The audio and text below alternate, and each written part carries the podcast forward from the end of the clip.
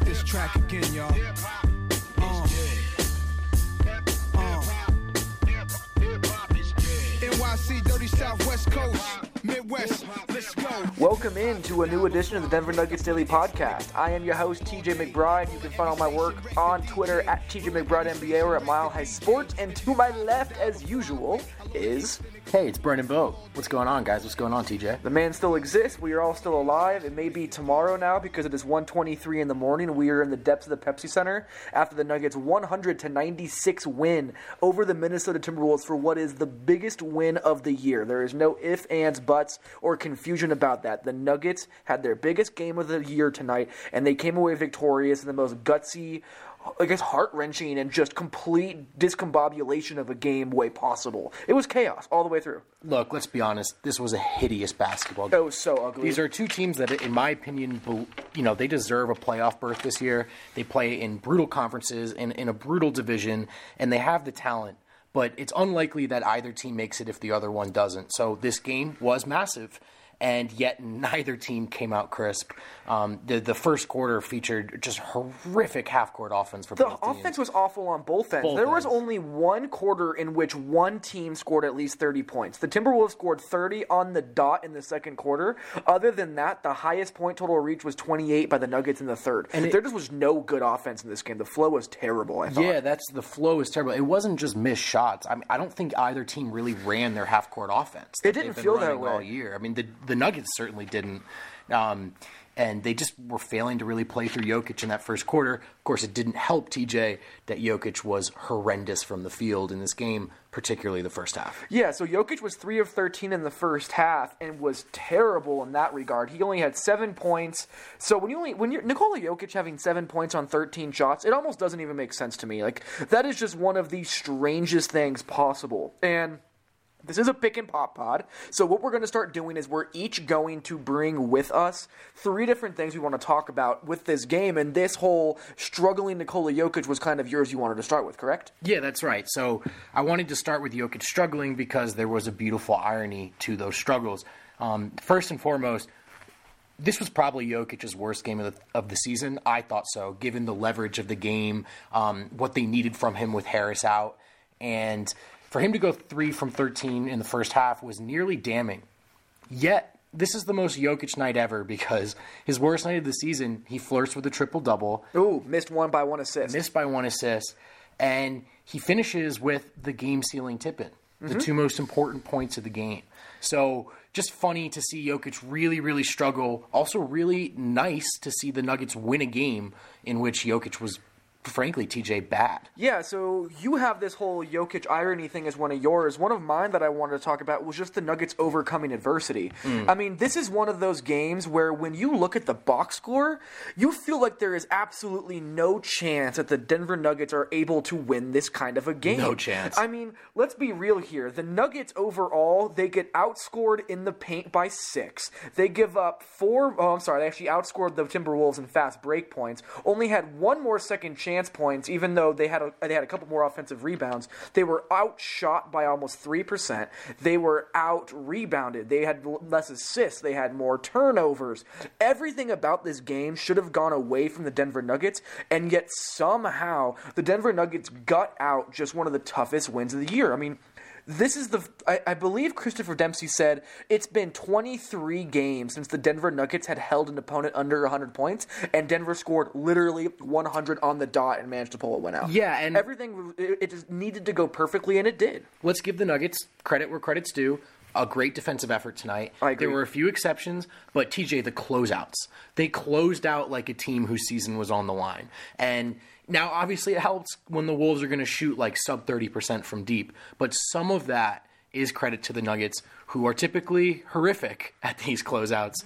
Um, they were good tonight, and I thought that was that was big. If, if the Wolves shoot just like three, four percent better from deep. They don't need a great night. Just a couple of those threes. This is a different game. So credit to credit to the whole Nuggets team. Um, I'm going to give a quick shout out to Wilson Chandler, who I thought was really good in that regard. Yeah, another one of your little pick and pod su- subjects right there. Yeah, he, he was really good tonight. I just thought he was great defensively. We've talked a lot this year about the difference between an engaged Wilson and Wilson who's not so engaged. He was tonight. And he put on that little scoring spurt in the second quarter when it seemed like That was big. He yeah, huge. And, and no one else looked like willing or interested to try to win the game for Denver. So I actually asked Wilson about that after the game. I said, "Was that a concerted effort to make a difference since everyone looked so lethargic?" and he said.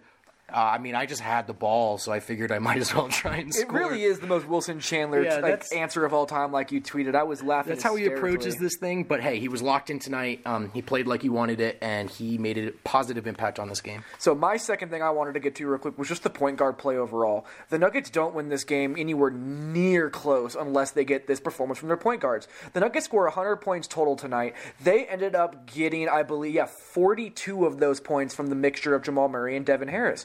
Between the two of them, they shot 14 of 27, which was great. They shot 8 of 17, oh, I'm sorry, 8 of 15 from the three-point line together and were 6 of 6 from the free throw line. They only combined for 3 turnovers. I thought everything they did tonight in terms of scoring and keeping this Nuggets offense afloat was just fantastic and it was needed. Quickly, TJ, let's check in live with all of the Devin Harris trade haters. silence. I hear silence. I hear me laughing hysterically because Yeah. we have had like we have gone at individuals trying to explain to people why this Devin Harris trade was so helpful. Let me just, if you're sitting at home and you still have doubts about the trade, imagine the end of the third quarter and imagine that that's Mudiay instead. yeah, Mudiay. Well, I don't want to say Mudiay wouldn't hit three straight threes because Mudiay has done that before. That's true. He but you don't pull some- rely on him to do so no, in no. any way, shape, or form. How about I don't don't want to cut you off, but how about Devin Harris? He hits those three threes in the final 90 seconds of the third. They have an entire break, a, like a, a commercial a break commercial break, a quarter break. He comes back in, heat checks himself. I love it. yeah, so you hit three threes in the third quarter. You come out of the fourth, and literally, it was like he was. It was at the top of the key with an extra three feet, with a defender draped all over him early in the shot clock. That was the definition of a heat check, and that really just it made me feel comfortable because that's how I play basketball. Like I heat check that badly, so I loved seeing that happen. We joke, but this is reflective of something that I love from Harris tonight. I've said it multiple times. It didn't look like anyone on the Nuggets was willing or confident to try to win this game.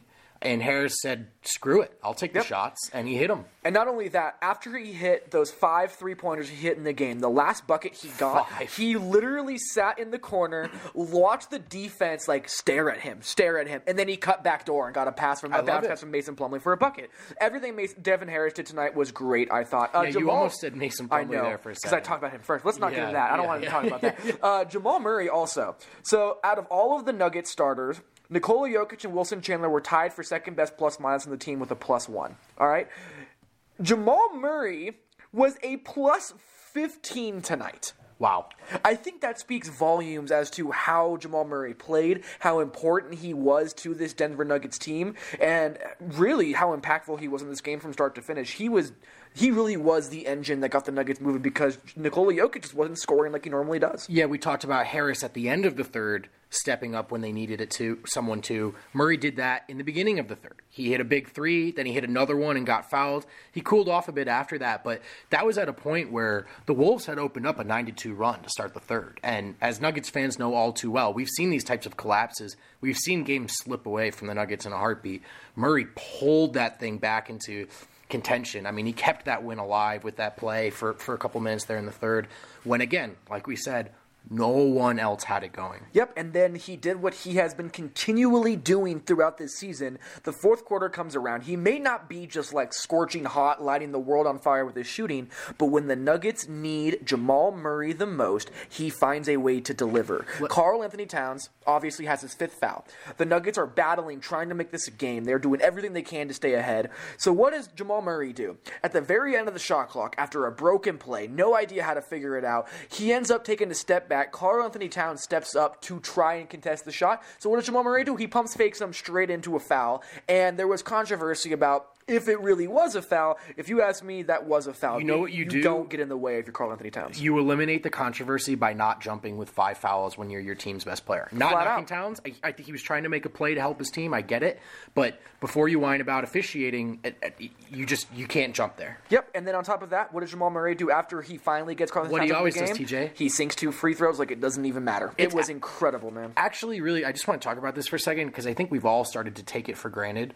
What Murray does from the line, not just throughout the course of the game and throughout the course of the season, but in crunch time, in clutch time, it is really hard to overstate what a weapon that is, how remarkable that is from a 21 year old. There are very few players in the league of any age on any team that can consistently knock down high leverage free throws the way Murray does, and it's uh, it's it's becoming a regular thing, dude. I'm really happy you brought that up because I actually asked Paul Millsap about this. I'm, I'm actually writing a piece about how Jamal Murray is growing into this closer role for the Nuggets.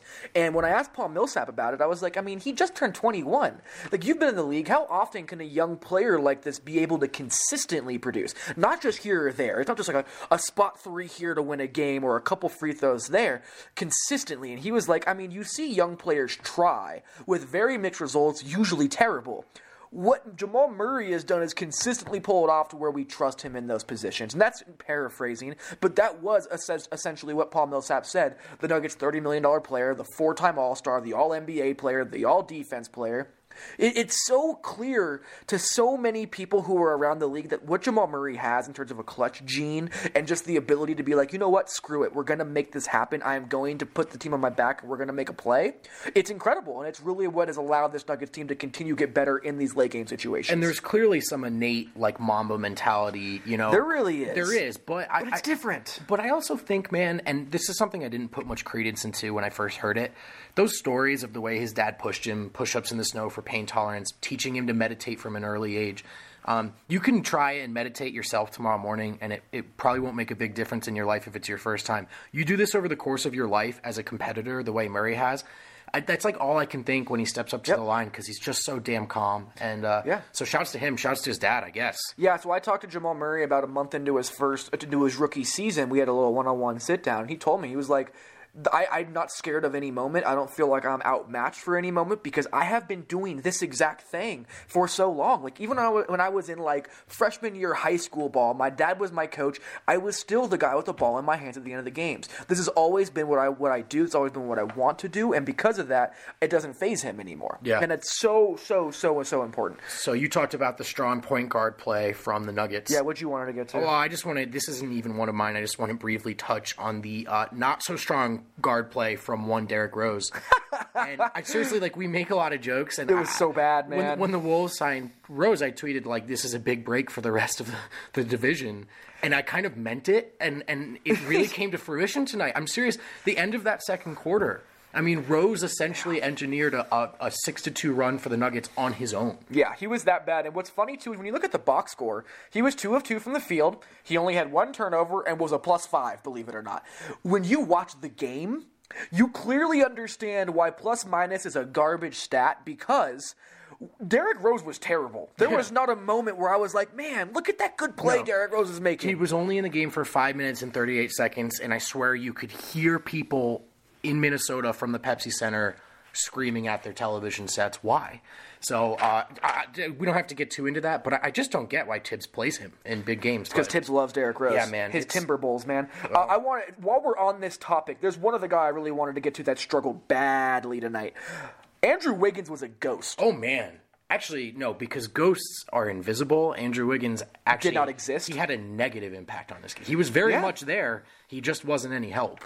I mean, he did. I I think I counted two actual air balls from Andrew. Dude, Wiggins. that three pointer air ball that he had, where it was like a good foot short of the rim from the left wing, it was as bad as it gets. And on top of that, he was 4 of 12 from the field in 33 minutes of the game tonight. and also uh, like really bad defensively. I thought really bad Really bad. defensively. And not only that, there were moments where you like like Jokic's tipping. On Jokic's tipping, from what I can remember, Andrew Wiggins was right there and literally watched it happen right in front of him and didn't do a damn thing to stop it. Yeah, I don't know. I mean, I'm gonna have to watch that one back, but I know that like it, when that little scoring terror that Wilson Chandler went on, like Chandler's He not. a- abused Andrew Wiggins. and he's not a multi-dimensional scorer. He's either taking the spot up shot or he's going to do that drive and some sort of like half euro step fadeaway bank shot. Right? That's yeah, kind of his thing. He loves that shot. And I'm pretty sure it was, if I remember correctly, Wiggins on him the whole time. And he, I mean, Chandler went right through him. And Chandler can make positive impacts offensively, but that's not the type of like Chandler is a guy that you can guard and can stop. Yes. And, and Wiggins looked helpless. Wiggins was helpless. And I think what's so incredible about this to me, Gary Harris signed for four years, $74 million Oh, love this. guaranteed, right? It this. could be 84 million. We really don't know, but it sounds like 74 million. You want to know what double 74 is? What's that? 148. You want to know what money that Andrew Wiggins got? 150 million. So Andrew Wiggins is going to get paid twice as much as Gary Harris and for literally falling apart and becoming invisible and a negative player for this team. I was listening to that fun episode of the Locked On Nuggets podcast with um, that big idiot. Who is that Denver like Stiffs. Mares guy? I don't know. He's like kind of awkward. I think he's kind of a little overrated, frankly. But I do listen to the Adam, podcast. Adam, if you listen to this, which I highly doubt you are, we love you, man. Adam Mares of Denver Stiffs is the man. Adam underscore Mares on Twitter. Locked on Nuggets, all great stuff. He's not listening. I don't love him. I'll fight him. But fight he him. did that fun podcast of Locked On Nuggets where he had all the beat reporters of these sort of four Yep. through ten guys come on and, and talk a little bit about a little bit about their teams. And the Wolves guy, whose name is escaping me right now, apologies.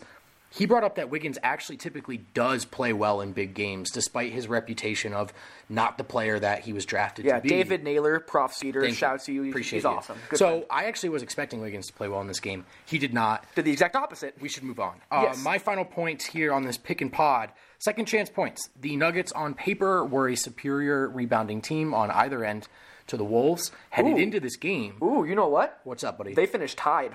In total rebounds? Yep, 47 apiece. Uh, they had one more defensive rebound. The Timberwolves did. The Nuggets had one So- more offensive rebound. So just, you know, sticking with It was important chance. in the second half, uh, for sure. Yeah, so the second chance point stuff, though, specifically, I mean, that's an area where the Nuggets have struggled down the stretch. They've been awful at protecting the, the defensive glass. That's crucial down the stretch of a playoff race, but particularly crucial when your defense is as bad as the Nuggets is. You cannot give them second chances.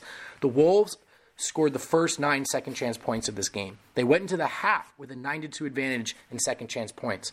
Um, at one point, they held that advantage in second chance. Or I'm sorry, is it a 12 to 12 to No, 4? this, so, so yeah, you were right. Keep going with the first Yeah, half. so so at one point they were up by eight with an advantage of nine to nothing in second chance points, Then the Then- Nuggets in the second half went on a 12 to 4 run in second which was points. huge, which was massive. And if they don't do that, the Wolves win this game. They Yep. didn't just get stops in the second half; they protected the glass, and they finally got after it on the offensive end. They got second chance points. They ended up at all told at the end of the game with 14 second chance points to Minnesota's 13. TJ, the 13 and 14th points the Nuggets scored, Nikola Jokic's game sealing tip in. So I'm looking at that as literally the difference maker in this game. Yep, and then even if you look in the second half, so the Nuggets ended up, I believe, so they had one extra offensive rebound over the Wolves by the- end of the game. They had four more in the second half alone, and ended up out rebounding them by four in that game. So that was massive for them. And the fact that they created those opportunities, those second chance opportunities, is what allowed them to get up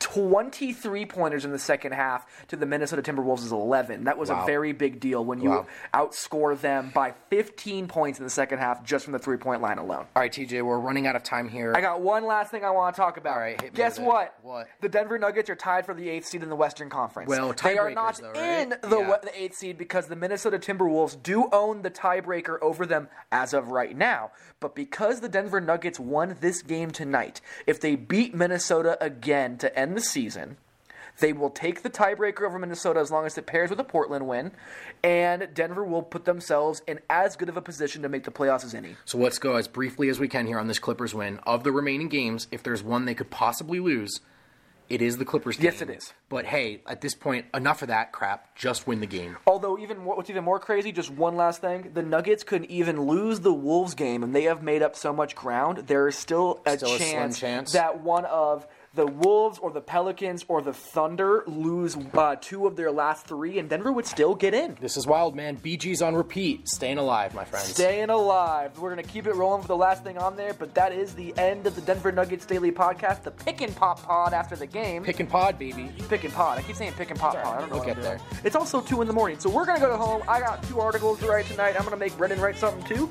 But thanks again for listening. Again, follow Brendan at bvote422 on Twitter. You can find me at TJ McBride NBA. Find our work at milehighsports.com. Thank you very much, and we'll talk to you guys soon.